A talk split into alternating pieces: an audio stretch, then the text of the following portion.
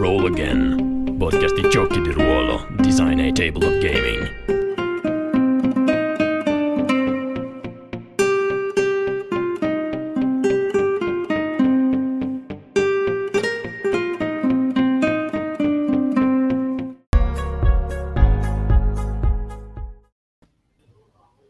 Oh no, lo abbiamo perso. Sei mutato, sei mutato. Ciao a tutti e benvenuti a Roll Again, podcast un inizio scoppiettante con una serie di problemi tecnici infiniti, perché il nostro presentatore è caduto non appena il, eh, il live è andato live, appunto. La e io che ho iniziato lagga, a parlare prendendo le redini prendendo le redini della trasmissione ero mutato. Non, inoltre non so se ci state seguendo in video, spero di no visto l'intro, ma il nostro Riccardo entra e esce.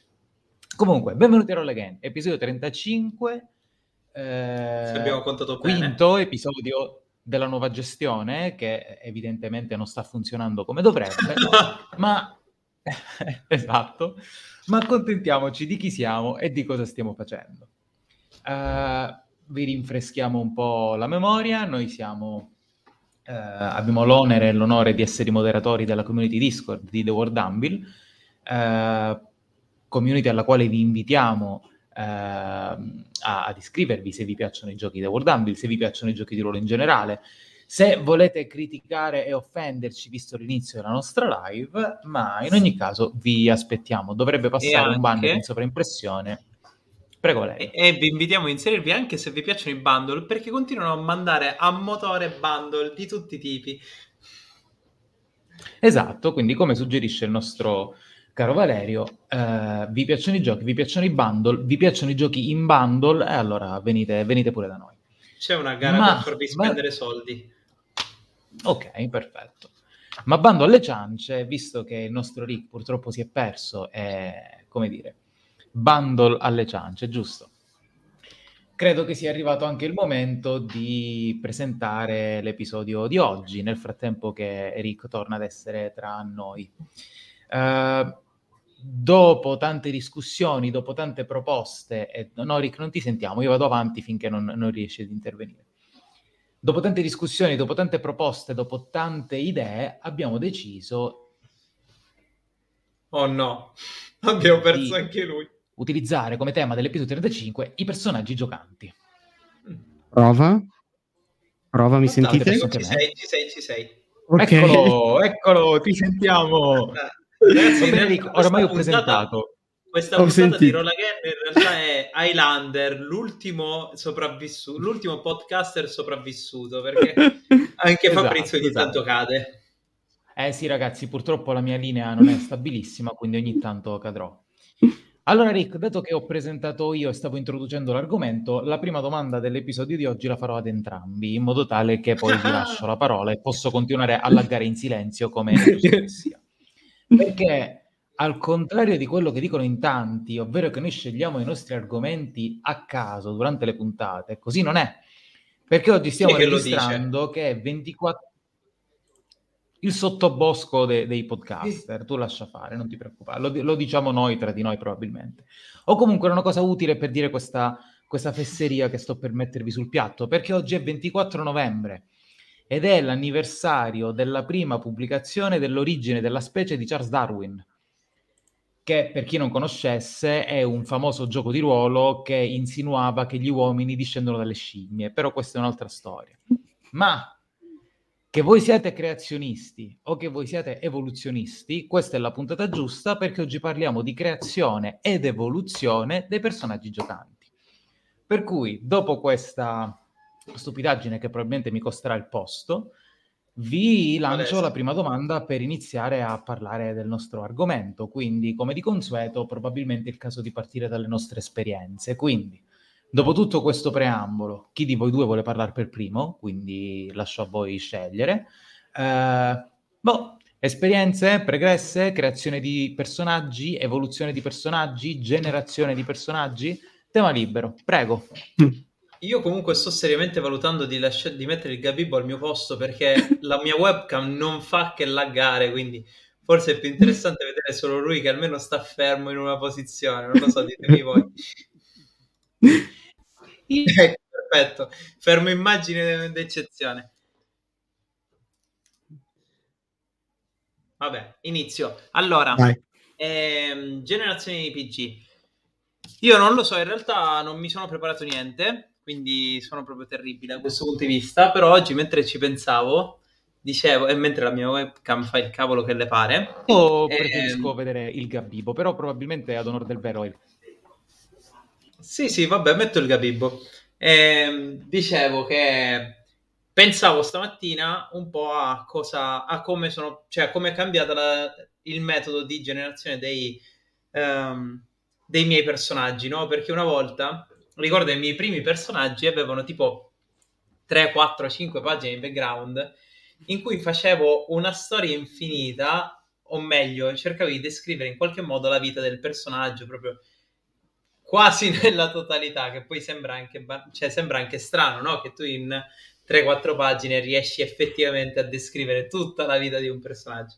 Comunque, eventi cardine, qualcosa di questo tipo, eccetera, tipo eh, cosa ha fatto, per come, ha fa- come c'è finito lì in mezzo, eccetera, eccetera, eccetera.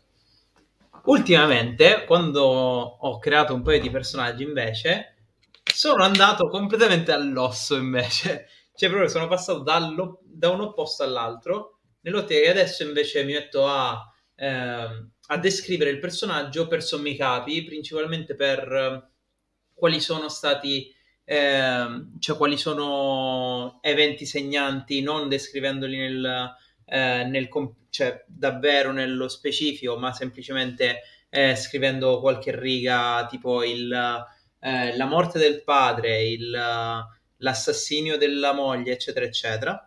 E, e poi mi piace invece andare a inserire eh, pezzi della, del suo carattere, pezzi della sua personalità, Eh, pregi e difetti, perché poi eh, ogni tanto andiamo, cioè prima ad esempio scrivevo quasi esclusivamente pregi e da un po' di tempo invece mi metto a scrivere anche difetti, e soprattutto una cosa che mi piace tantissimo è scrivere dei segreti, cioè mi metto nei guai da solo.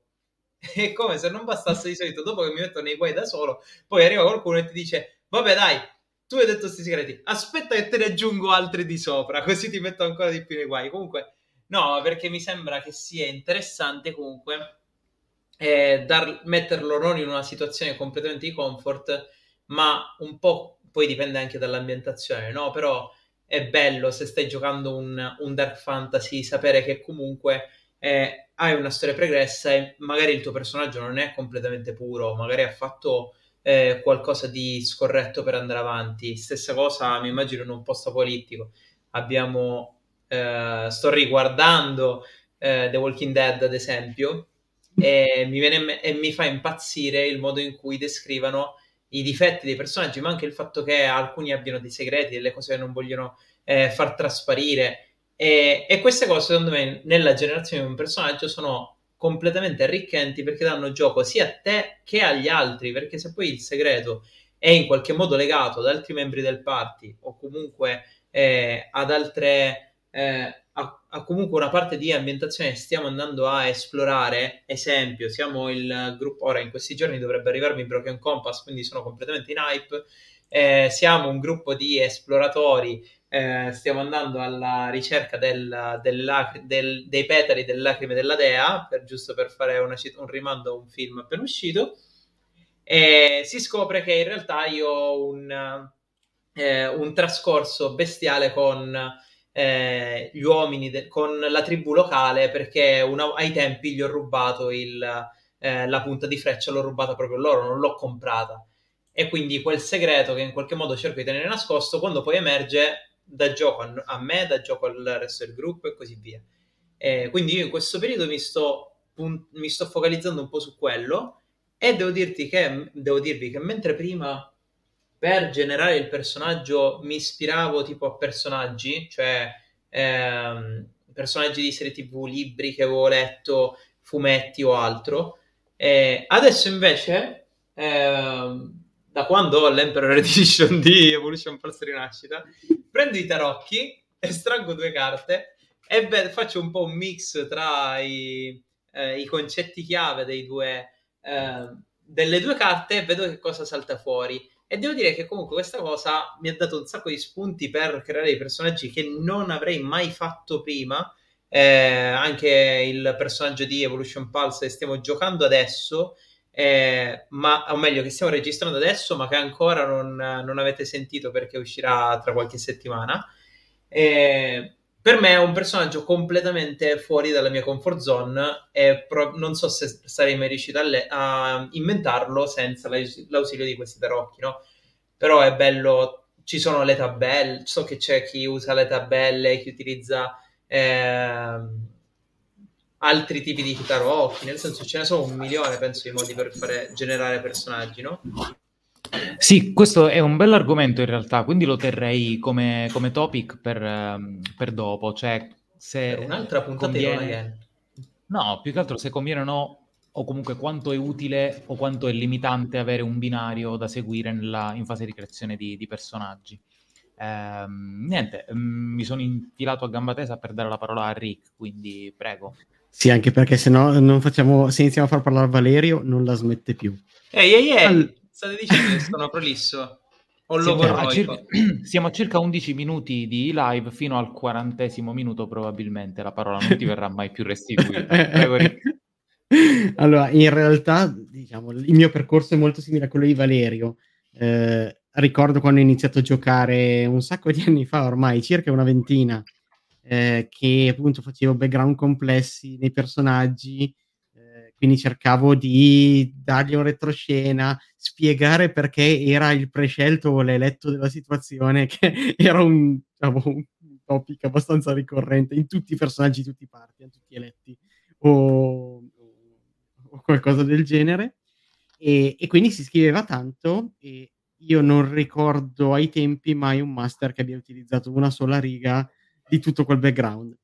Però il background alla fine è un qualcosa che ti permetteva già di studiarti il tuo personaggio.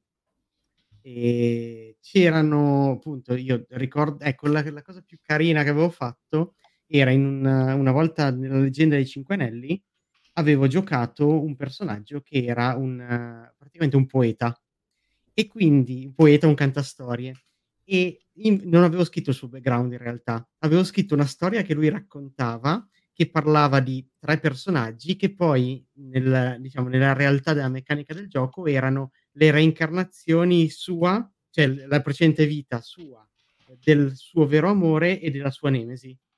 Però era un'altra storia che in realtà non era la sua. Quella è la cosa più divertente che ho fatto in quello.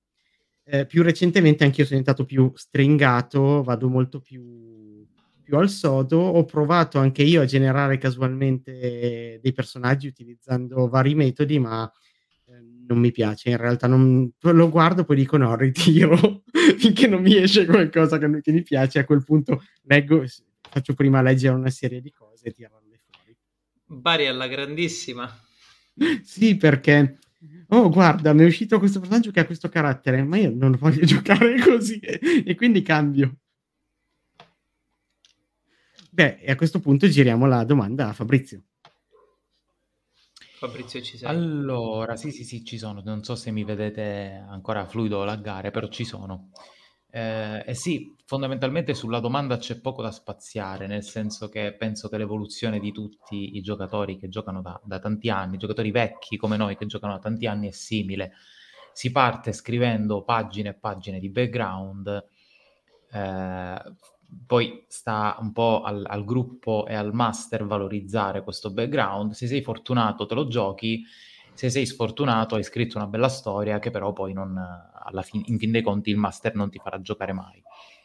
Quindi nel corso poi del, dell'evoluzione si cambia, anche se io devo ammettere che rimango sempre legatissimo al background dei miei personaggi, perché usato o no, in qualche modo io l'ho sempre immaginato, e se non l'ho presentato io personalmente come giocatore al master, ho sempre fatto di tutto giocando eh, per inserire quegli elementi di background che mi piacerebbe gio- giocare.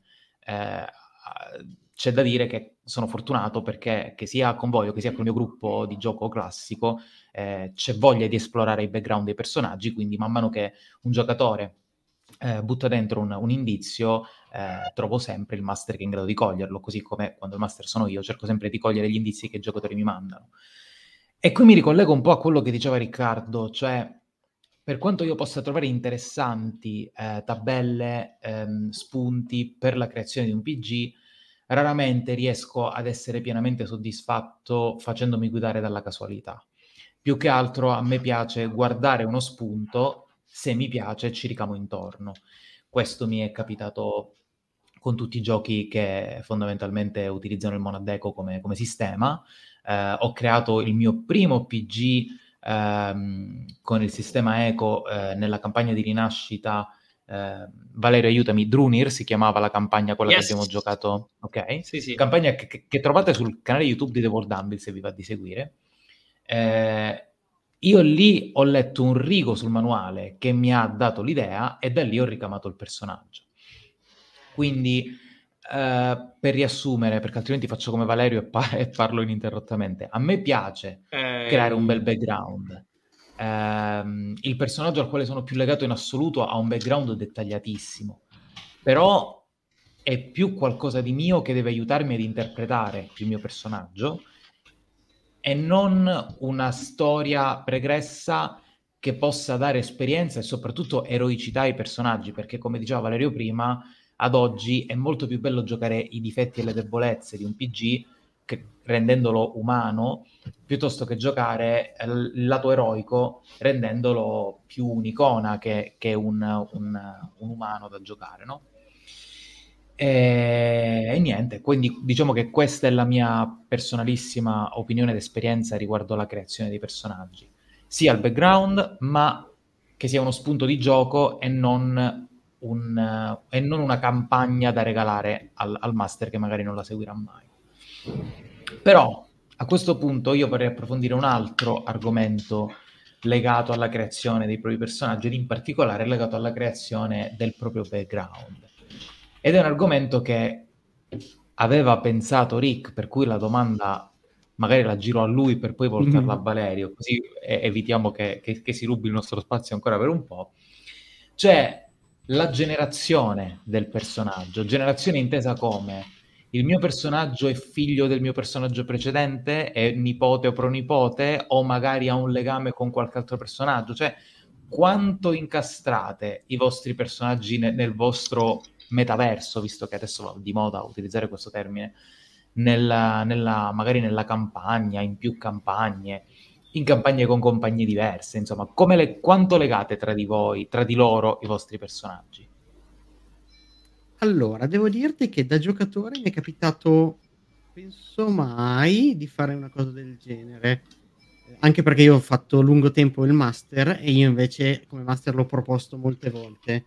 Eh, è capitato eh, nella, nelle campagne mie più lunghe, che sono sempre state quelle della Leggenda dei Cinque Anelli, di arrivare a giocare i figli cresciuti dei primi personaggi, o comunque personaggi che avevano legami con i figli cresciuti.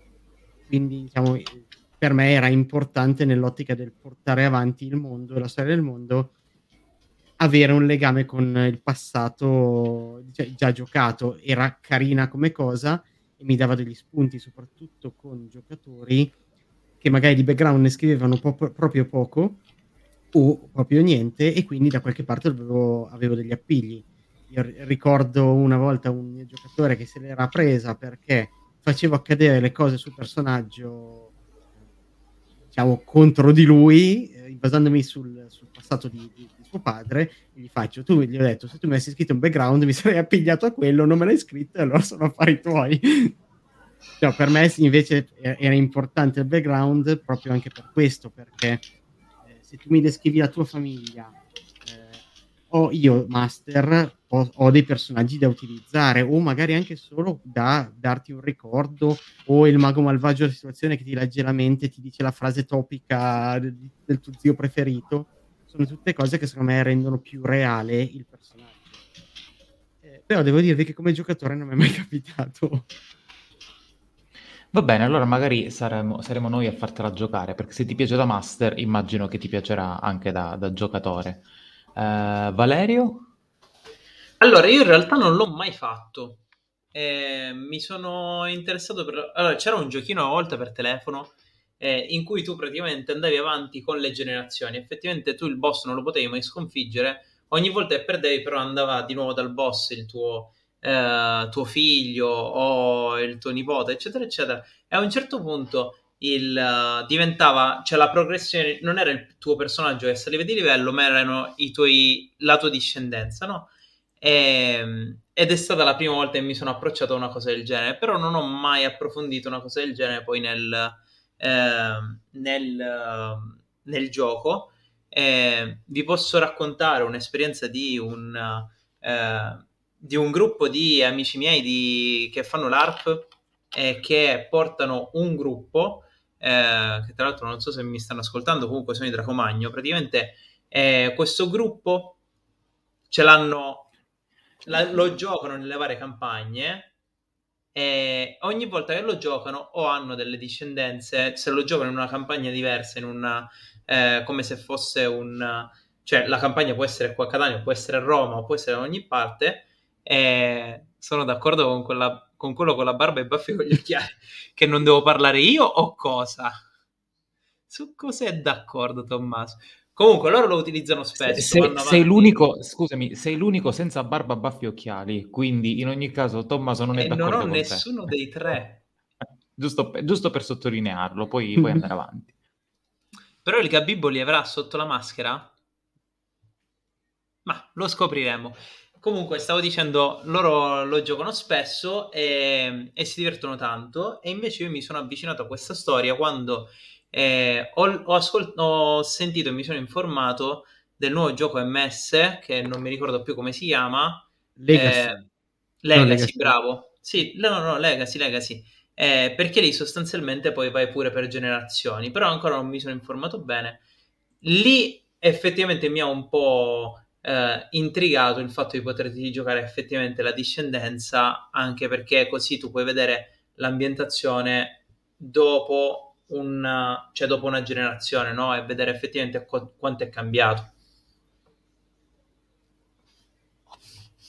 Ok, bene. Mi sembra di notare che io invece sia stato l'unico tra voi ad aver giocato sempre parenti, o meglio, non sempre, però per una buona parte della mia vita parenti dei miei personaggi, ma perché questo fa parte della triste storia di Rollmaster che mi ha accompagnato, come ormai voi sapete, da, da, dagli, dagli albori della, della mia esperienza ludica, perché tra di noi c'era questa regola, una house rule ovviamente, che avevamo deciso di adottare rubandola dal, dal gruppo di gioco de, dei nostri fratelli maggiori, dove se tu interpretavi un personaggio figlio del tuo personaggio precedente, morto chiaramente, eh, moltiplicavi per due punti esperienza fino al livello del personaggio precedente.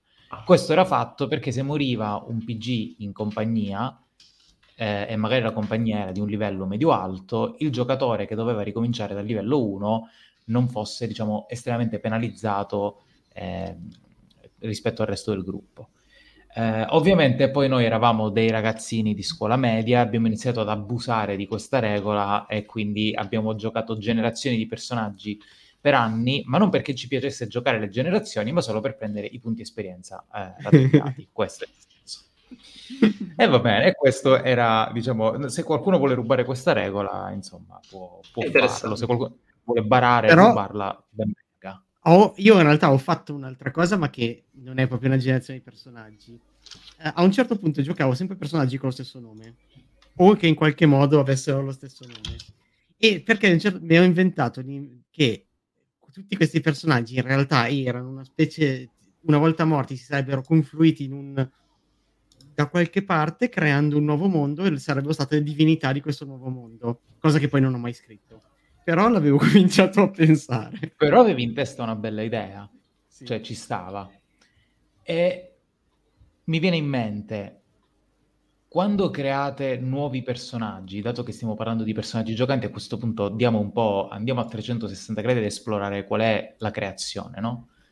Quando andate a creare un nuovo personaggio, la vostra tendenza è differenziarvi il più possibile da quello che avete giocato in precedenza, o siete affezionati ad un archetipo che magari vi piace interpretare e quindi cercate di restare sempre in quella, eh, in quel binario, seppur magari con qualche differenza? Cioè, per esempio io, eh, così poi no, diciamo vi, vi, vi lascio liberi e non parlo più, ehm, a seconda dell'ambientazione ho un mio archetipo preferito e difficilmente vado molto lontano da quello che è il mio, ehm, come dire, la, la mia comfort zone. Ma tra le diverse ambientazioni i personaggi sono molto diversi tra di loro. Cioè a me non piace giocare sempre, lasciatemi passare le virgolette, ma stereotipiamo. Non piace giocare sempre il mago, non piace giocare sempre il personaggio d'azione, non piace giocare sempre il ladro. Io a seconda dell'ambientazione... Nel fantasy mi piace giocare l'elfo, arciere, classico. Nel moderno ho giocato personaggi ben più magari diplomatici, ho giocato un prete, per dire, cose di questo tipo. Eh, nella fantascienza magari mi piace spaziare su altro. Voi come, come siete orientati da questo, da questo punto di vista? Allora, io... Eh... Una volta giocavo prevalentemente incantatori, parliamo sem- più o meno sempre del fantasy, ma anche con, passando più su futuristici, eccetera. Cercavo di giocare gente che avesse dei poteri magici, psionici, quel che poteva essere. Eh, è una tendenza, e così, e personaggi che potessero essere leader del gruppo, quindi quelli che magari prendevano più la decisione o comunque che si imponevano sugli altri. Ed è una tendenza che ho avuto, diciamo, parecchio tempo, fino a quando mi sono accorto che giocavo più o meno sempre la stessa roba, per tut- con tutte le sue sfumature, per carità, e allora mi sono messo a pensare personaggi differenti, eh, quindi mh, magari giocare quello che sta più eh, diciamo eh, dietro alle spalle gli altri, per, per, ma non ha un ruolo di rilievo, eh, oppure personaggi che si fanno più trascinare dal gruppo, quindi cercare proprio di andare a fare l'opposto di quello che facevo prima per fare nuove esperienze di gioco.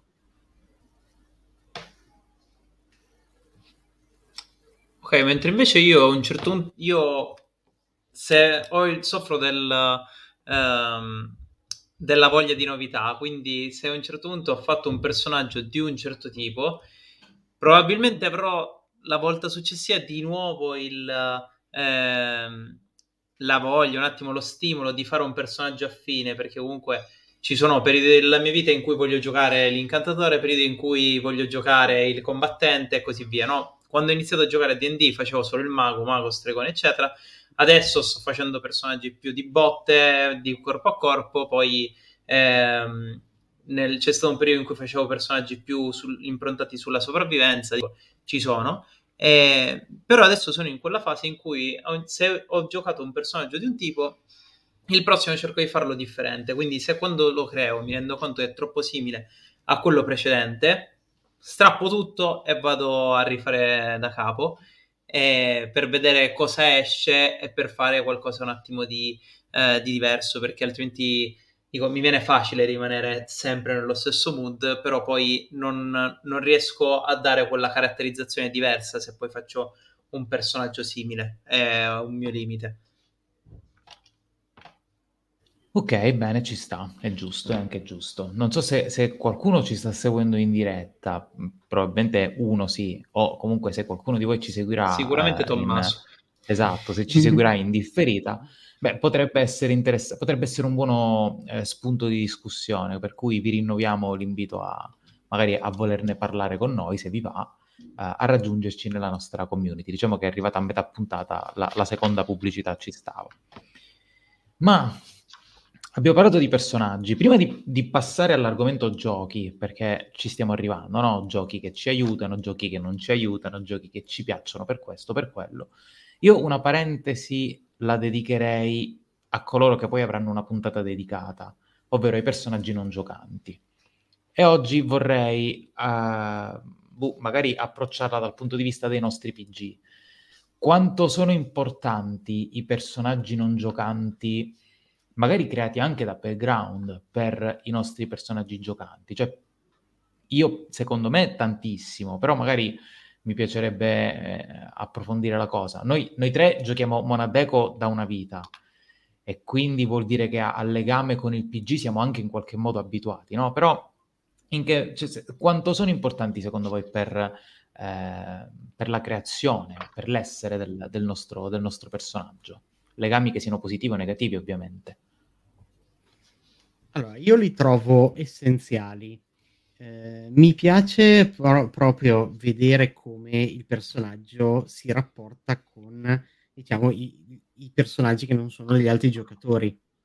Eh, proprio perché crea quella profondità in più e lo rende leggermente più caratterizzato, leggermente più vero, diciamo. Quindi è proprio il, secondo me è proprio il succo.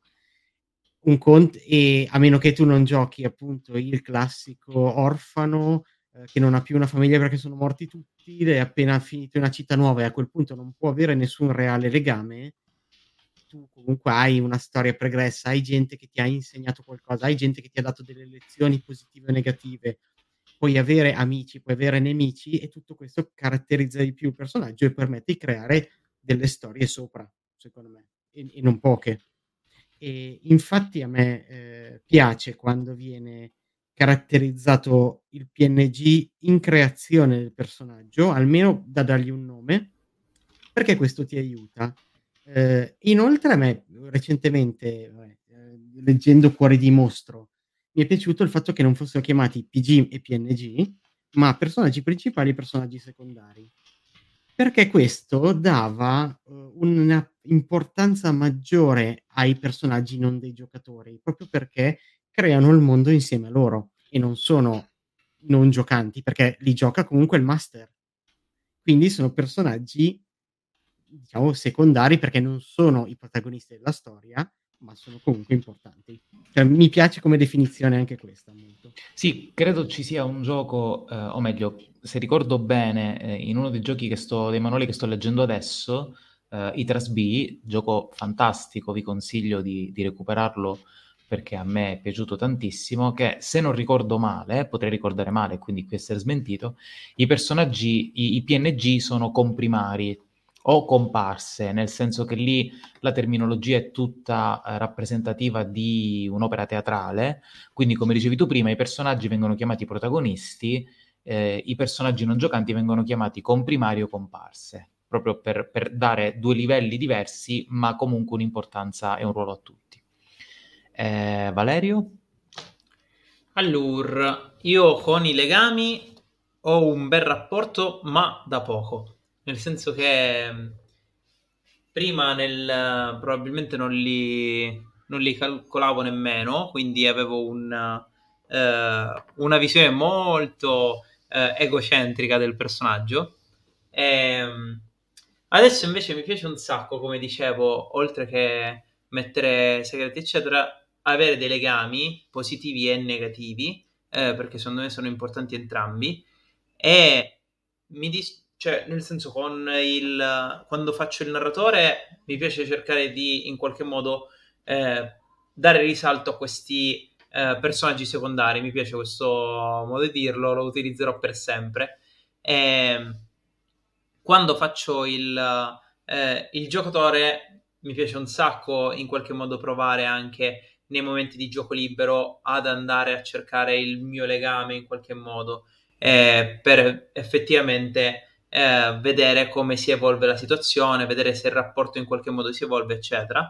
Eh, vi faccio un altro esempio molto breve con il eh, gioco di ruolo dal vivo, in cui a un certo punto ho iniziato a eh, non anche lì ci sono i personaggi secondari che vengono interpretati da parte dello staff e altri ragazzi che si eh, prestano ad aiutarci e, e per evitare che diventino esclusivamente dei mob da colpire, eh, adesso sto cercando di far sì che eh, tutti, per, tutte le persone che in qualche modo realizzano, fanno, interpretano un personaggio secondario, pensino in qualche modo a due righe di background per caratterizzare anche quello, in modo che non sia un personaggio completamente sconnesso dal, eh, dal gioco, ma che abbia anche lui delle motivazioni, che abbia anche lui delle, eh, degli obiettivi, qualcosa per cui lottare o... dei segreti o altro.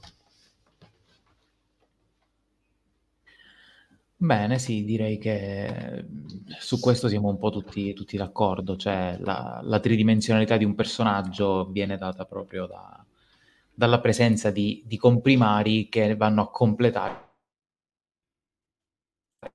la sua, la sua storia. Io, io penso che personalmente ho capito l'importanza dei personaggi non giocanti, eh, cioè, o meglio, dei, dei, dei legami del personaggio, mettiamola così, perché a livello di personaggi non giocanti come master mi è sempre piaciuto caratterizzarli, però come giocatore legami del, legati al mio personaggio eh, ho capito l'importanza quando un, un giocatore del, del mio gruppo di gioco nella nostra campagna, diciamo, eh, boh, la posso definire storica, perché per quanto non sia stata la più lunga alla quale abbia mai giocato è sicuramente quella che mi è rimasta nel cuore, uno di noi nel suo background ha inserito in maniera molto semplice un'ex moglie è un figlio che legalmente si, diciamo, si contendevano, lasciatemi le virgolette.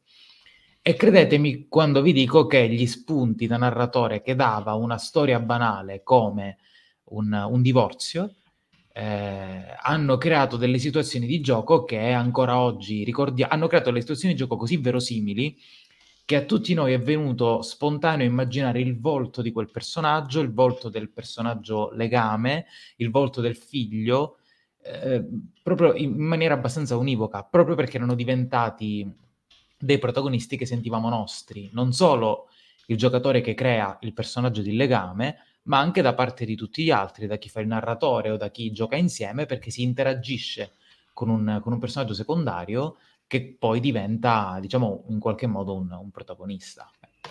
Per cui sì, i legami approvati, approvatissimi. E non so, vogliamo iniziare a parlare un po' di giochi?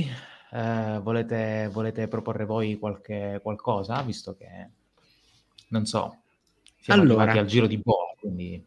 Allora, intanto fammi mettere il banner nuovo. Giochi. Eh, vabbè, tutti i giochi ovviamente cre- fanno creare uno o più personaggi normalmente per, per giocare. Eh, Quello che a me lascia, piaceva molto in passato, ritorno sempre alla Leggenda dei Cinque Anelli perché ci ho giocato tanto, era eh, il, suo, il suo sistema di creazione, perché era abbastanza complesso, cioè ci voleva una sessione zero per fare un personaggio, un personaggio intero perché c'erano varie opzioni, eccetera, eccetera. Ma tra le varie opzioni che c'erano, eh, nei vari clan book eh, che erano usciti, c'erano delle tabelle casuali di eredità. Tu dovevi avere dei punti personaggio in partenza che servivano per comprarti abilità, caratteristiche, talenti, eccetera, eccetera. Tu dovevi spendere, potevi spendere questi punti per fare fino a tre tiri su queste tabelle, ma erano assolutamente casuali, cioè potevano essere usciti delle cose fichissime, delle cose completamente inutili, quindi sono buttati i punti, o delle cose negative anche, quindi sono buttati il doppio. Però questo, questo in fase proprio di creazione, ti dava già un bel input di background perché non erano troppe informazioni, appunto erano massimo tre più un'altra tabella della fortuna sfortuna. E quello era ben fatto anche perché ogni clan le aveva diverse. C'erano infinite combinazioni che potessero uscire, ma soprattutto a seconda del clan erano caratterizzate in maniera differente. Per esempio, eh, il clan dell'unicorno, che era un clan fortunato, nella tabella fortuna sfortuna aveva solo la fortuna. Non, poteva, non aveva la parte sfortuna. In altri clan magari ti, ti dava gratis il primo tiro eh, e quindi c'era proprio un modo per crearti quel minimo background su cui puoi costruire il personaggio, e questo ad aggiungere sempre in creazione a quello che veniva chiamato il gioco delle venti domande, ovvero venti domande da rispondere sul tuo personaggio che andavano dal punto della sua famiglia, il suo rapporto col suo clan, il rapporto con eh, le caste inferiori, che ti permettevano di avere anche lì una buona caratterizzazione di, di partenza. Quello era uno dei giochi che, che giocavo all'epoca, infatti, che, per i quali mi veniva più facile creare un personaggio o anche un P N G, e che ricordo quindi anche con più nostalgia, anche andando avanti con le edizioni, perché quelle erano regole da prima edizione che poi non mi ricordo sono state trasposte in edizioni successive. Io ho continuato a usare quelle tabelle. E anche eh, ai miei giocatori piacevano. Una domanda al volo sulla questione tabelle, perché mh, diciamo che io ho un rapporto strano con le tabelle. Riuscivano a rimanere coerenti tra di loro le varie scelte che ti offrivano le tabelle? Cioè, mi spiego. io adoro i background costruiti in questo modo. Uh, per esempio, io um, avevo pensato eh, in fase proprio di, di, di, diciamo di, di brainstorming di questa puntata a Cyberpunk duemilaventi, no? Che aveva la sua, il suo sistema di tabelle esattamente come quello che c'è descritto tu adesso di, eh, dei Cinque Anelli. E ho pensato direttamente a quello perché fra i giochi che ho giocato era quello più coerente, cioè era impossibile che nella generazione del P G e del background ti venisse fuori che eri un eh, come dire, ricercato dalle megacorp, ma che eri figlio di un capo megacorporazione, quindi eri straricco. Ti veniva fuori un background coerente. Purtroppo non è così in tutti i giochi, senza fare magari esempi troppo espliciti. A me è capitato spesso di, di guardare, proprio perché queste tabelle me incuriosiscono sempre, che magari ti uscisse, nella generazione del P G, ti uscissero due informazioni che erano palesemente contrastanti tra loro. Per esempio, proprio banalmente, un figlio perduto è, che ne so, eh, disperato perché sei sterile. Ora dicono, dicono una fesseria, però per farci capire. Questi dei Cinque Anelli riuscivano a essere coerenti tra di loro, davano un background definito e, come dire, plausibile. Allora, come ti dicevo, erano solo tre tiri massimo e quindi le possibilità di creare delle cose strane erano poche, anche perché appunto alcun, molti tiri andavano a nulla di fatto o magari semplicemente qualcosa da come spunto.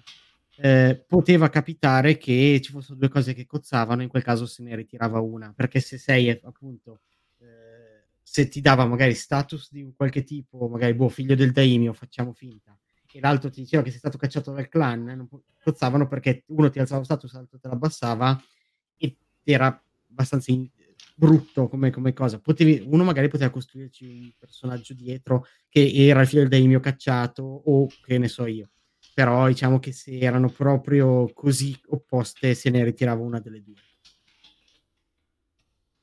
Ok, sì, ha senso, ha molto senso.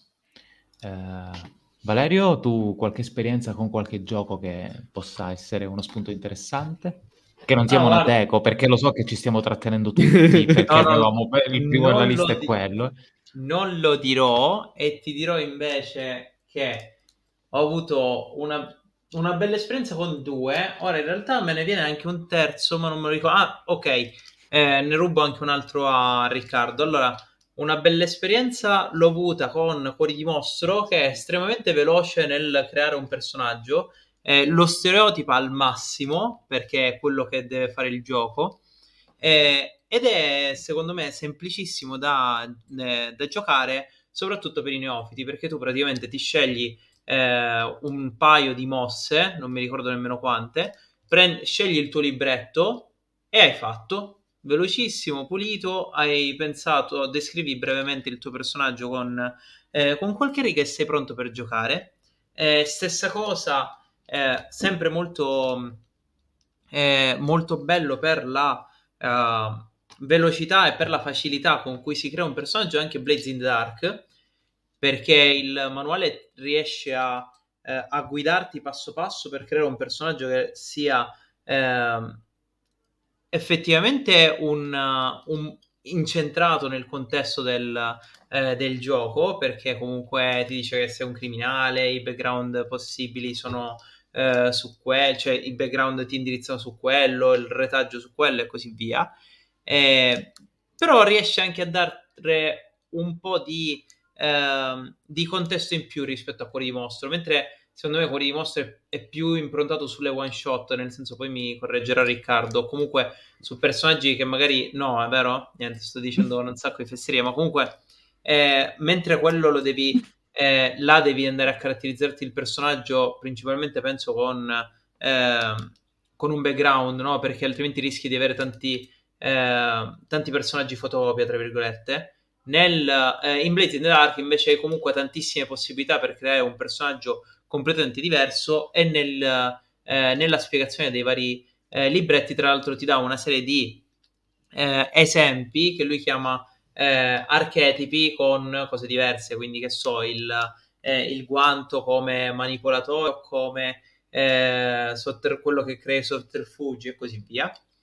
Mentre invece il sistema che poi mi ha Eh, così ve li rubo tutti. Il sistema che invece mi ha impressionato per il, eh, la, la massima libertà e il massimo eh, strumento di espressione che dà in mano ai, per, ai giocatori è poi Not The End, perché effettivamente tu sei completamente slegato da qualunque eh, paletto, puoi creare un personaggio, cioè ber- puoi creare al cento per cento il personaggio che, ti, che volevi fare, eh, perché tu con una serie di parole chiave che secondo te descrivono il tuo personaggio crei anche la tua scheda, perché in ogni esagono metti eh, in un, nel primo nel, nell'esagono al centro quello che secondo te è la parola che descrive il suo archetipo, poi le sue qualità, poi le sue abilità, e in qualche modo tu effettivamente stai descrivendo il tuo personaggio senza dover eh, avere anche un po' ogni tanto la limitazione di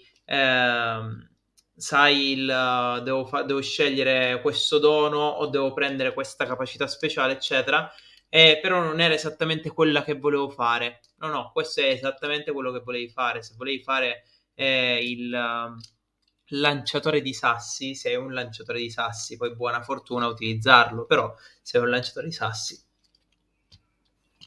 Sì, eh, diciamo vai. Che secondo... Vai, scusa Rick, vai. No, vai. Appunto, visto che aveva anche interpretato prima, eh, allora, Cuore di Mostro comunque è un P B T A molto semplice e come tutti i P B T A semplici è una creazione del personaggio molto veloce, e questo anche a me piace molto, eh, soprattutto appunto nell'ottica di fare uno one shot con personaggi non prefatti, mi piace tantissimo. eh, Blades in the Dark alla fine è un... È vero che è un Forged in the Dark, ma perché è il padre di Forged in the Dark, ma nasce come P B T A anche quello. Cioè alla fine ha ripreso molto della filosofia dei P B T A, tra cui la creazione veloce del personaggio.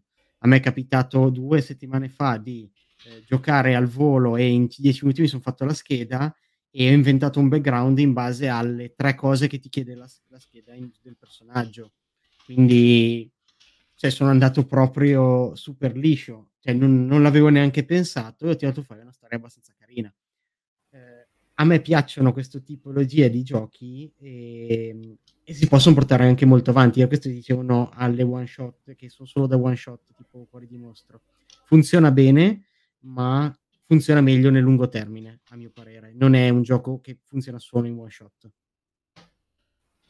Diciamo che secondo me la differenza sostanziale fra i due eh, sistemi, perché a questo punto parliamo di eh, P B T A e Blades in the Dark, diciamo io li metto nella stessa fascia, per quanto magari eh, c- i-, i puristi in questo momento mi stanno venendo a cercare per, per avere la mia, la mia testa, vabbè, però diciamo che il succo è quello, e dall'altra parte ci metto Not The End, ma insieme a Not The End ci posso mettere eh, Fate, voi sapete che io Fate lo adoro, ci posso mettere dentro eh, per esempio Dimensioni, un altro sistema diciamo generico al quale io ho giocato tanto, che hanno in comune la creazione del personaggio a partire da un concetto che è più ehm, narrativo, più background scritto, dal quale puoi estrapolare il personaggio, mentre dall'altra parte abbiamo una facilità di gioco diciamo immediata.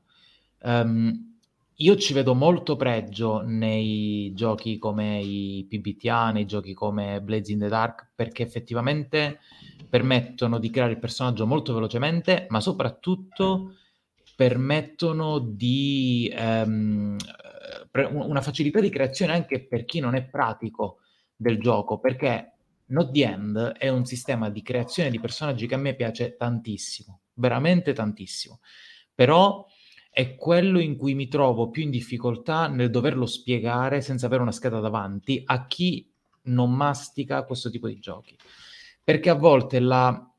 e parlo di Not The End perché è quello che crea eh, una creazione di personaggi secondo me più facile e soprattutto, diciamo, lasciatemi passare il termine, migliore rispetto ai generici che ho citato prima, va bene? Perché è quella più veloce, è quella che ti permette di dare più personalizzazione, eccetera, eccetera.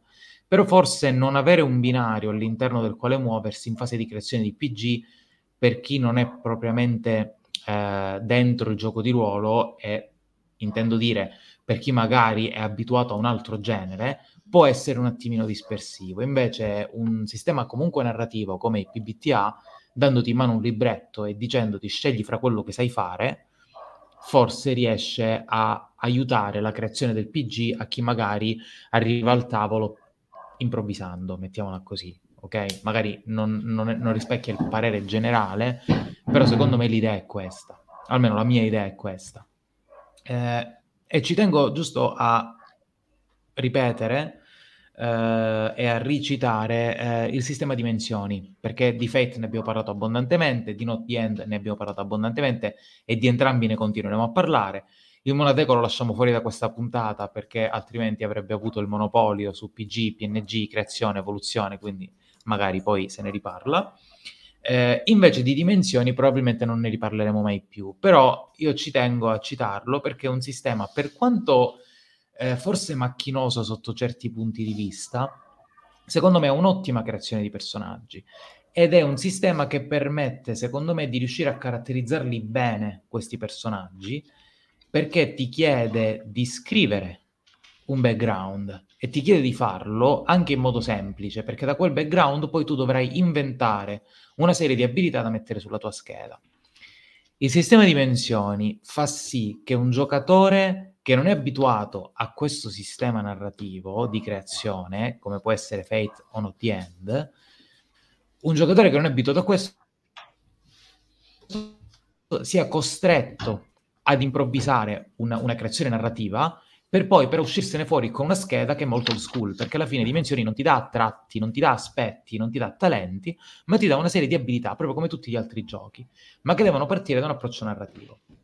Magari, dato che si trova in giro anche gratuitamente, in maniera totalmente legale, se cercate un sistema generico, provate a dargli una chance, perché sappiamo tutti che Not The End è, eh, come dire... è un ottimo sistema, sappiamo tutti che Fate è un ottimo sistema, di dimensioni non sappiamo quasi niente, provateci, io ci ho giocato per anni e mi sono trovato anche abbastanza bene. Eh, non lo so se vogliamo approfondire ancora qualcosa riguardo i giochi, uh, non so se a- abbiamo ancora qualcosa da, da dire, vi vedo pensierosi, per cui vi lascio la parola, avete, avete in testa qualcosa, avete in mente qualcosa? Mi è venuta in mente una cosa, mi è sfuggita, maledizione. Adesso ci penso. Ah no, Va sì. bene, no... Eh, okay. no, anni fa avevo giocato a un gioco di supereroi che era tipo Marvel Super... No, D C Super Heroes, D C Heroes, una cosa così. Sì. Che eh, tra le varie opzioni aveva il... Eh, il scrivere un background, e se tu scrivi il background avevi punti in più in creazione personaggio. Ah, fantastico. Non legati al background, il fatto semplice fatto che tu l'avessi scritto, quindi lì avevano proprio pensato al, eh, ai poveri master che almeno hanno qualcosa su cui ricamare. Eh, ma su questo anche D and D devo dire che si è evoluto, eh, perché banalmente nella tre punto cinque eh, io ho giocato dalla tre punto cinque alla cinque, quindi non sono un massimo esperto di D and D, eh. Eh, però nella tre punto cinque non c'era nessun accenno al tuo background, cioè non importava chi fossi o cosa stessi giocando, tu sceglievi uno de- una o più delle classi che c'erano e te la giocavi. Eh, nella quinta devo dire che mi ha molto sorpreso e mi è piaciuto ed è stato interessante l'aspetto del, del background proprio, che in qualche modo dava un, eh, un senso, un carattere anche al tuo personaggio, in modo che non tutti i ranger fossero uguali, ma che il mio ranger è un attimo diverso perché fa questa cosa, oltre al fatto che c'erano i, le tre vie poi di specializzazione là, dico, già diventava un attimino più eh, personalizzabile. Vi aggiungo solo una cosa che mi è venuta in mente per, mentre dicevi questo, eh, non so se seguite eh, Viva la Dirt League, che è un canale YouTube, Facebook di gente che fa sketch da, tendenzialmente a tema nerd, e recentemente ha iniziato a farne a tema D and D, quindi un party di D and D che fa cose, e uno dei personaggi è un nanomago, una roba del genere, che ogni puntata muore e arriva il suo gemello esattamente identico. proprio, per, proprio perché è una cosa che è molto come D and D-esca di una volta. Assolutamente sì. Assolutamente. Mi muore il personaggio, rifaccio uguale, e questo mi fa anche venire in mente sempre un'altra cosa che era The Gamers, che era sì, anche questo que- sì. Quella la ricordo il, benissimo. Ok, il muro di Bardi, non dico altro. Sì, sì, sì, sì. Ma io ricordo molto bene anche l'episodio in cui moriva il mago eh, e il master diceva va bene, allora raga mi raccomando, Eh, fatti il personaggio nuovo, però inserito nel modo coerente all'interno della compagnia, non fate le solite vaccate, eccetera, eccetera. E poi si vedeva la scenetta in cui c'era questo mago che vagava da solo per, per, le, per le lande della, de, delle terre, e un membro della compagnia che lo notava da lontano e diceva: «Ehi tu, sai che il nostro mago è appena morto?» E il mago diceva: «Voi sembrate proprio una compagnia senza mago». E da lì viaggiavano insieme. Sì. per, per, per dire. Erano i modi assurdi per far rientrare i personaggi. Esatto, e questo apre un altro spunto di discussione molto interessante, ma il tempo stringe, quindi forse lo, lo passeremo ad un altro episodio. Ma quanto conta il ruolo di un personaggio in fase di creazione all'interno della compagnia? Cioè, se la compagnia è senza mago, voi fate il mago per eh, riuscire ad equilibrare la cosa. Ora faccio l'esempio perché è quello che è venuto fuori, però potrebbe essere qualsiasi cosa. Oppure fate quello che vi piace e che la compagnia sia poco equilibrata da certi punti di vista, poco importa? Questa è una domanda... I, risposta giro, secca, no. Ti giro la domanda perché questo diventa il facciamoci la domanda e diamoci una risposta. Ok, eh beh, mi sembra, mi sembra giusto. Va bene, allora direi che diamo, diamo risposte brevi così rispondiamo tutti. No, io sono sempre stato il giocatore che veniva odiato dai master, tem- ai tempi di Roll Master, perché ho sempre fatto personaggi che mi piacevano e che magari in compagnia o erano inutili, inutili tra molte virgolette, o erano doppioni o altro, perché io ho sempre trovato poco stimolante giocare di ruolo cercando di equilibrare la compagnia a modi giochi da tavolo o videogioco, va bene?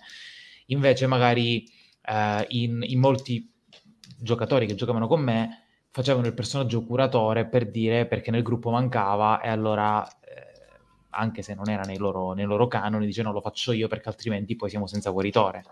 Vabbè, ma se non ti devi divertire, fatti quello che ti pare. Quindi la mia risposta secca è no, io non ho mai dato importanza al ruolo in base a quello che deve avere nel gruppo, ma io ho sempre dato importanza al ruolo in base a quello che mi piaceva.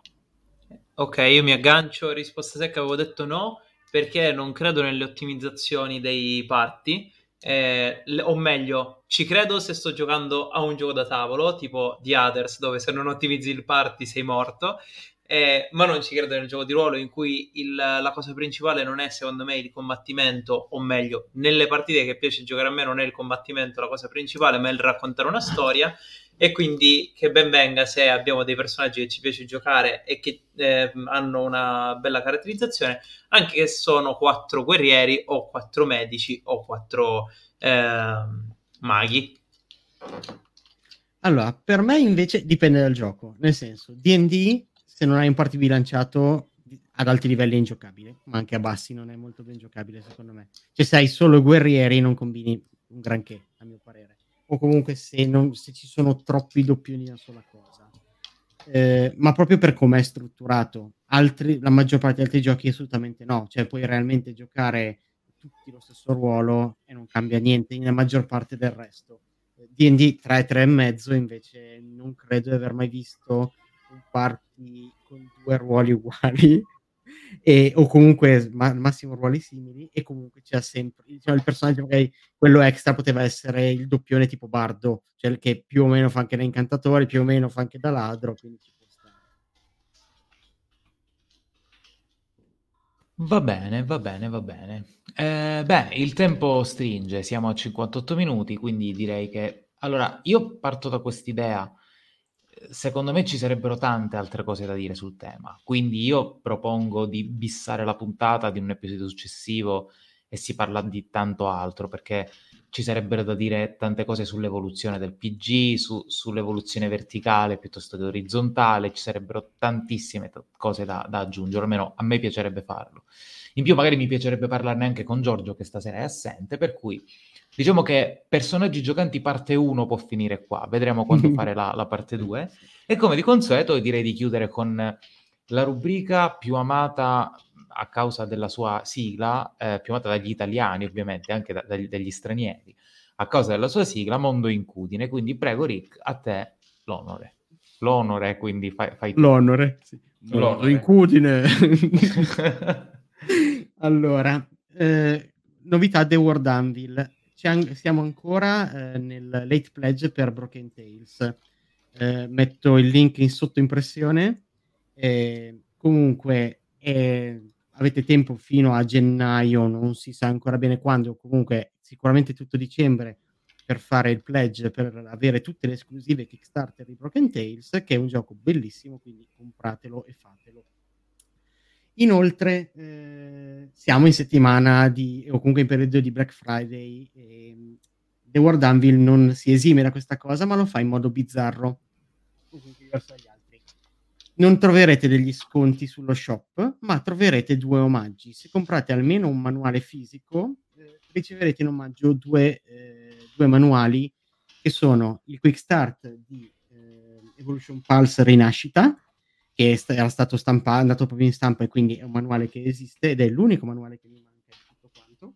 Quindi il secondo invece è questo bellissimo manuale, che, che era bello. Che è l- la trilogia di Luce e Ombra di Nostalgia la Flotta Nomade. Questa era l'esclusiva Kickstarter con questa copertina.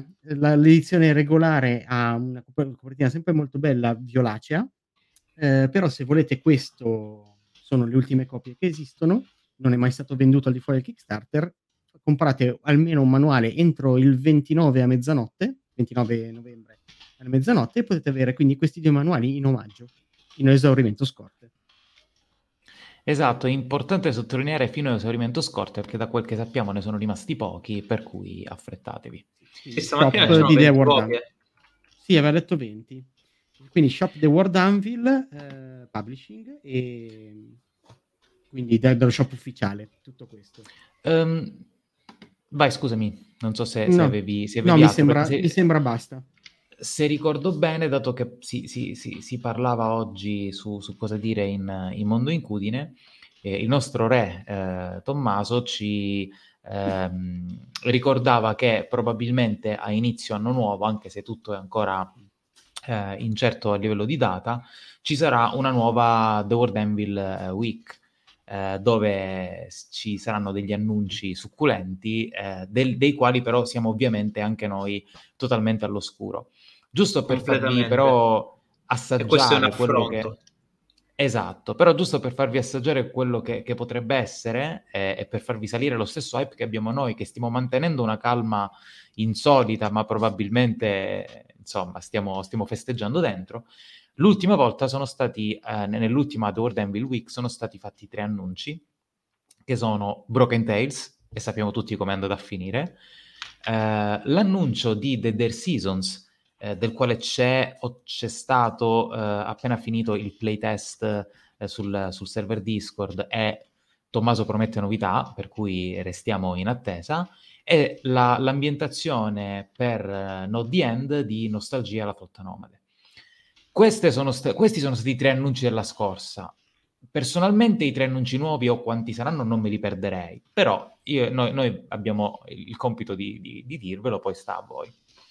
E credo che, che è tutto, giusto? Mi sembra proprio che sia tutto, per eh, almeno per Mondo Incudine, e direi anche per la puntata, perché abbiamo superato l'ora. Sì, siamo eh... puntualissimi, un'ora e zero due, quasi un'ora e zero tre, quindi direi che ci siamo.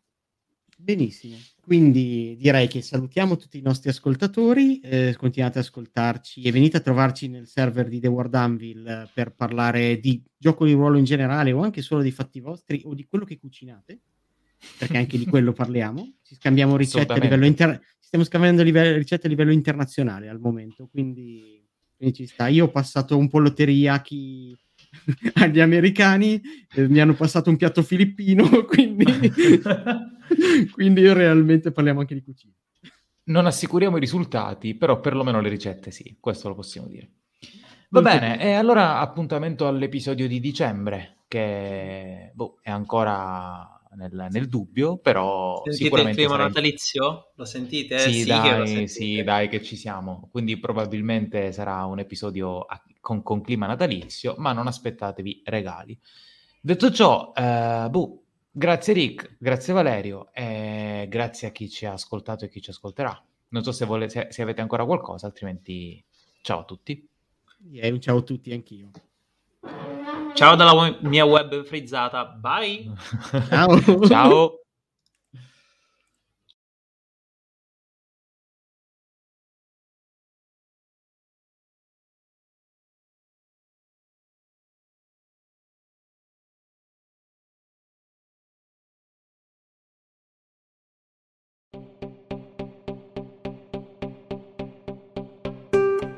Roll Again, podcast di giochi di ruolo, design a table of gaming.